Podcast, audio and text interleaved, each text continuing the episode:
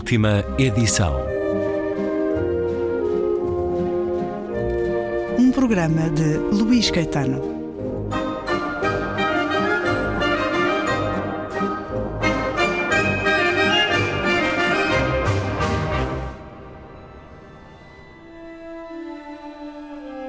Regressa ao livro Mundo Sepúlveda, agora publicado pela Porta Editora, livro do fotógrafo argentino Daniel Morzinski, com textos de Luís Sepúlveda, um livro de homenagem, e regresso durante escassos minutos a uma conversa que tive com ambos em 2012 a propósito de uma outra publicação de um outro livro, Últimas Notícias do Sul.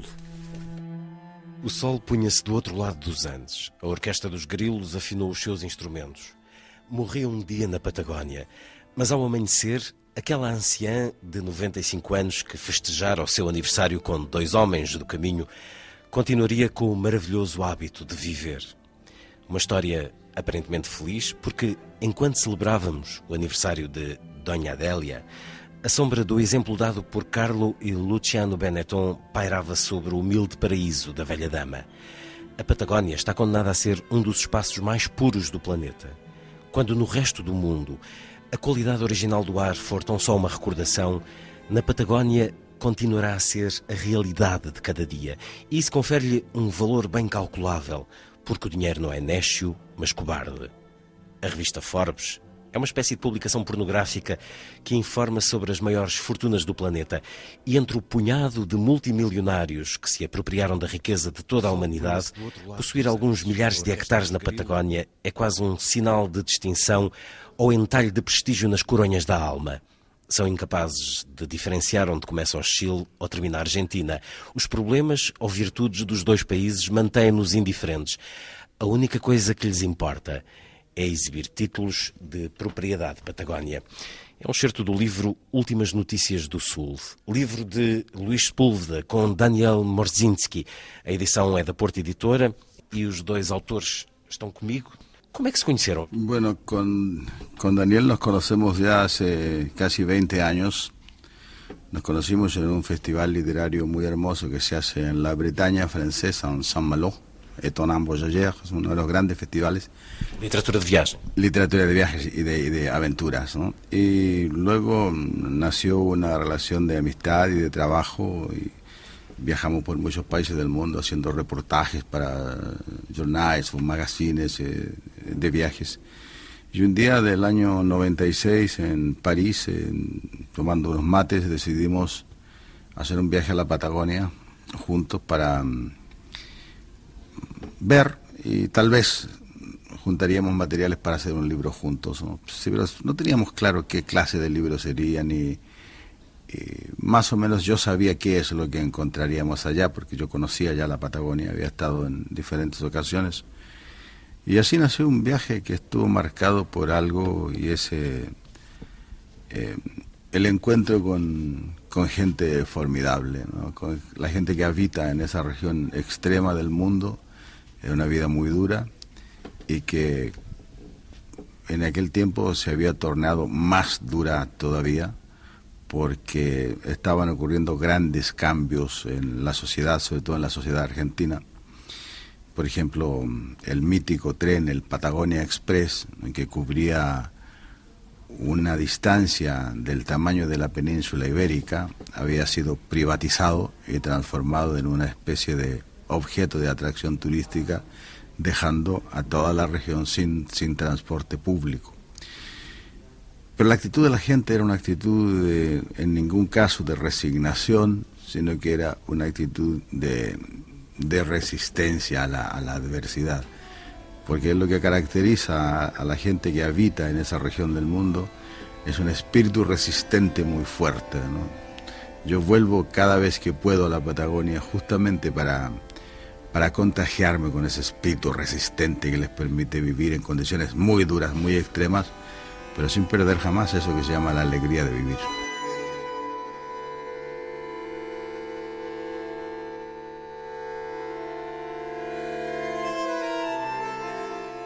Estive a ouvir a conversa que tivemos há 10 anos os três, sobre as últimas notícias do Sul, falando dessa Dona Délia que volta a aparecer aqui, essa senhora que encontram no fim do mundo e que faz 95 anos uh, nesse dia.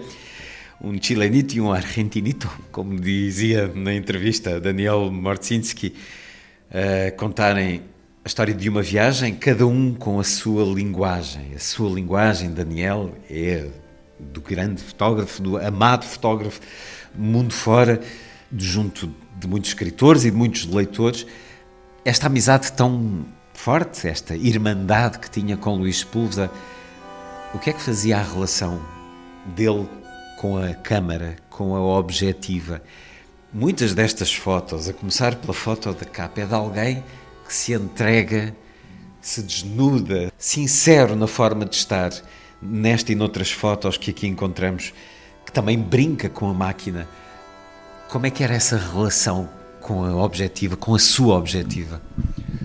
Pues era una relación bonita, eh, profunda, tremendamente respetuosa, como todo creador auténtico, eh, generoso. Sabes, cuando conoces muy bien a un amigo, eh, conoces eh, los platos preferidos, sabes si come con mucha sal, con poca sal. En el caso de Lucho siempre me daba los postres porque yo soy muy goloso. Y, entre nosotros había una complicidad tal que no necesitaba palabras. Muchas veces eh, con una mirada yo entendía que me estaba dando una idea para hacer una fotografía. Sucedió más de una vez. Saber fotografiar es saber ver y saber mirar y saber escuchar. Por eso alguna vez yo dije que yo las fotos las hago con las orejas, con los oídos y con los pies, porque camino mucho en busca de esa imagen. Y con Luis caminamos mucho, tomamos aviones, trenes, barcos, y todos esos andares, esos mundos son los que están reflejados en este libro. La verdad es que me hizo, me hizo mucho bien, me curó eh, implicarme en un proyecto. Hay algo muy sabio en algunas religiones que cuando un ser muy querido fallece, durante una semana se reúnen las personas más cercanas para contarse historias. Y eso es lo que hice en este libro. Y tú evocabas eh, la fotografía de la tapa, pues así quiero recordar a Lucho, sonriendo y lleno de vida. Y de sueños, y de lutas, y de vontade de lutar por um mundo melhor. A última presença nas correntes descritas em 2020, semanas antes da morte, falou com o público de uma maneira que permaneceu connosco, uma intervenção de ganas, de luta, de apelo a um mundo melhor Mundo Sepúlveda, de Luís Sepúlveda e Daniel Mordzinski. Aqui encontramos também um texto muito bonito que li uma vez numa conversa, numa das conversas que com ele tive, a do poder dos sonhos, a do ainda acreditamos nos sonhos, em que há esse momento maravilhoso em que ele, jovem, adolescente, reúne alguns mantimentos básicos e se esconde durante um fim de semana numa biblioteca para viajar pelos livros de uma maneira de entrega total. Também aqui se fala muito de, do Chile e vocês foram três vezes ao Chile em viagem. Como é que ele se pacificou com o Chile? Como é que era a relação dele com o Chile, Daniel Mordzinski? Pues era como la mía con Argentina. Eh, todos los que nos vimos obligados al exilio, a partir, a dejar la gente amada, eh, nuestros libros, nuestros afectos, nuestras casas. Eso también nos unía, el hecho de sentirnos latinoamericanos, que durante muchos años no, no pudimos volver. Me apena que, que Lucho no pudiese ser testigo de este cambio radical que ha habido en Chile. Yo lo acompañé Eh, de los tres viajes de últimas noticias del sur a la Patagonia, dos fueron del lado argentino y uno del lado chileno. La Patagonia, como sabes, es un territorio muy vasto, eh, parece infinito, en la parte más estrecha entre el Pacífico y el Atlántico argentino, entre el Pacífico chileno y el Atlántico argentino, hay 600 kilómetros, es eh, enorme. Y luego también estuve en dos viajes suplementarios a Chile, uno de ellos que lo, acompañé para eh, llenar de vida un departamento que había comprado en Puerto Montt, donde le gustaba desde la ventana mirar los delfines y imaginarse que por ahí pasaban las ballenas también. Tenía una relación conflictiva porque muchos años no pudo volver, pero él la verdad es que era tremendamente chileno, orgulloso de serlo y siempre deseó volver, pero claro, eh, había condiciones de libertad para hacerlo. Por eso insisto que me, me apena que no haya podido conocer esta etapa que seguramente lo hubiera hecho muy feliz. Um livro que hum, termina com uma foto das mãos da companheira Carmen Yanhas e o símbolo da Greenpeace, esta baleia. Mãos abertas de Carmen Yanhas, já depois da morte de Luís Sepúlveda, com um cordão, um cordão com o símbolo da Greenpeace. Por que é que escolheu esta foto Daniel Marcinski?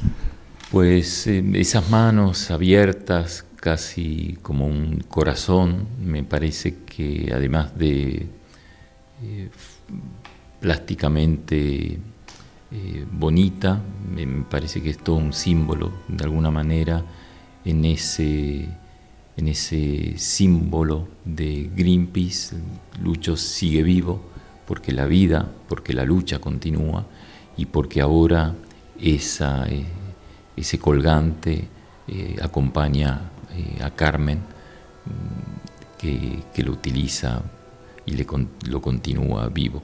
Me parecía que era una bonita fotografía llena de esperanza y eh, para de alguna manera cerrar un libro que transmite, procura transmitir mucha emoción, contar muchas historias, eh, dar deseos de, viajar, de leer, de continuar soñando y, de, seguir leyendo a Luis Sepúlveda. Una de las cosas más maravillosas que me han pasado en la construcción de este libro, toda, eh, todo libro evidentemente contiene un relato y cuando estaba pensando en lo que yo quería contar, lo primero que hice es volver a leer a Luis Sepúlveda y no deja de sorprenderme lo, enorme escritor que es, porque ahí donde esté nos está mirando y acompañando. Y te quería contar que en el 2020 yo me fui un día antes de las corrientes porque tenía un trabajo en Abu Dhabi, en los Emiratos Árabes Unidos, un festival literario también. Y ese festival terminaba el día de mi cumpleaños el 29 de febrero. Eh, año bisiesto, yo cumplía 15 años, o sea, coquetamente 60, y mi mamá, que hoy tiene 90 años, que tenía 87, había viajado hasta Abu Dhabi desde Buenos Aires para eh, acompañarme, para celebrar conmigo mis 60 años.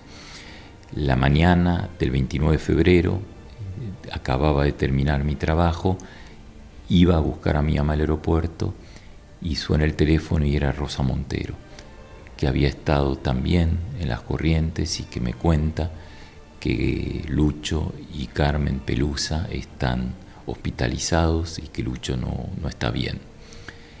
Y agrega, eh, Daniel, tú Juan Gabriel y todos los que estuvimos en las corrientes, potencialmente podemos estar infectados. Ten cuidado. Y se me vino el mundo abajo, porque mis amigos estaban hospitalizados, porque pensé en ese tsunami que podía representar un contagio colectivo y porque en pocos minutos yo salí al aeropuerto a buscar a mi mamá de 87 años y que eventualmente la podía contagiar. Eh, no sé si recuerdas, pero en Últimas Noticias del Sur, eh, Luis cuenta que el primero de los viajes, él vino a Buenos Aires, que siempre se quedaba en la casa de mis padres, inclusive cuando yo no estaba en Argentina. Un texto muy cariñoso hacia Jaime, mi papá, Zulema, mi mamá. Eh, con mucho humor cuenta que cuando por las noches mi mamá le preguntaba, Luis, ¿prefieres carne o pescado? Y que Luis decía, pescado, Zulema y cada noche mi mamá sobre la mesa servía pescado y carne. Eh, y fíjate, también una curiosidad, mi papá, que era una persona extremadamente tímida y pudorosa, con, cuando estaba con Luis se ponían a contar historias y hay muchas facetas de mi papá que yo descubrí gracias a la presencia de Luis. Era como un catalizador, era una persona que no solo contaba bien, historias, sino que tenía la capacidad rara de saber escucharlas también. Y mi papá se sentía muy a gusto con él y he, conocido historias de, esos eh, judíos inmigrantes gracias a los relatos que Lucho me transcribía de esos días que pasaba a solas con mi papá. Era alguien que hacía a los otros personas mejores. Pues sí, y sus libros eh, siguen vivos. Los invito a leerlos, a releerlos y también me permito aconsejar eh, un libro que en una suerte de espejo, también publicado por Porto Editores, eh, reúne la poesía de Luis Sepúlveda Faltava-nos conhecer essa escrita de Luís Sepúlveda. Sí, absolutamente. Muchas veces yo me pregunté, cuando se terminó el confinamiento y se pudo viajar, mis hijos me pidieron que, querían ir a Gijón. Anael y Jonás viajaron desde París, eh, yo en ese entonces estaba en Madrid, nos reunimos en Gijón y a pedido de Carmen empezamos a, a buscar rincones eh, a Carmen le producía mucho dolor abrir cajas, por ejemplo, y descubrimos centenares, miles de poemas que Luis fue escribiendo en las diferentes etapas de su vida, escritos a mano, poemas de amor que le escribió a Carmen a los 18 años. ¿Guardabas en un sitio especial, en un sitio propio? Eh, él eh, en la casa de Colonia del Río Piles 4 eh, durante muchos años tuvo su cuarto de escritura, su oficina en la parte superior de la casa y luego se hizo una muy bonita y muy luminosa en, el libro hay una foto a nivel del, suelo. Eh, por cierto, me permito hacer un paréntesis para comentar una noticia que se hizo pública ayer y que me llena de satisfacción, emoción, reivindicación y que es que la biblioteca personal y el legado de Luis Sepúlveda vuelven, se quedan, visitan Poboado Barcim para desde aquí, en una suerte de faro, iluminar a los lectores del mundo e invitarlos también a viajar a esos mundos Sepúlveda, a este mundo Sepúlveda. Y ahí aparecieron esos poemas firmados, por ejemplo, eh, Cárcel de Temuco, un Luis Sepúlveda, poeta fascinante, eh, poemas militantes, poemas de amor, eh, con, con, un registro vasto, riquísimo. Y hablando con, sabes que los argentinos venimos con Freud y con Lacan de fábrica, como algunos coches traen aire acondicionado y entonces, ¿por qué los tenía guardados? ¿Por qué no los había publicado? Porque Luis era muy generoso y porque amaba profundamente a Carmen. Ese es mi, mi pensar. Y si Luis los hubiera publicado en vida, tal vez Carmen no hubiera tenido ese espacio de gran poeta tan merecido que tiene. y Luis era el novelista en la casa y Carmen la poeta. Pero hoy llegó la hora de compartir con los lectores militantes de Luis Sepúlveda esa faceta hasta ahora desconocida que es su obra poética. A poesia de Luís Sepúlveda, publicada agora também pela Porta Editora. Mundo Sepúlveda, de Luís Sepúlveda e Daniel Morsinski. Em conversas com Luís Sepúlveda, falámos algumas vezes da morte e dos nossos mortos, aqueles que ficam a fazer parte de nós. Luís Sepúlveda faz parte de nós, faz muito parte de si. Daniel Morsinski. E quando conversávamos sobre a morte e os mortos e aqueles que faziam parte de nós, ele falava-me de como se reunia às vezes com os amigos brindando com vinho, vinho, à memória, à vida. E é isso que o convido a fazer agora, a Luís. Ahí donde esté, seguro que está feliz de cómo lo recordamos, eh, con un vaso de vino tinto, contando historias, con una sonrisa y con mucha garra, creyendo siempre en esos sueños que fueron el motor de la vida del ciudadano militante y del escritor comprometido. E que não vão desaparecer. É ele, a Luís. A Luis, por la vida.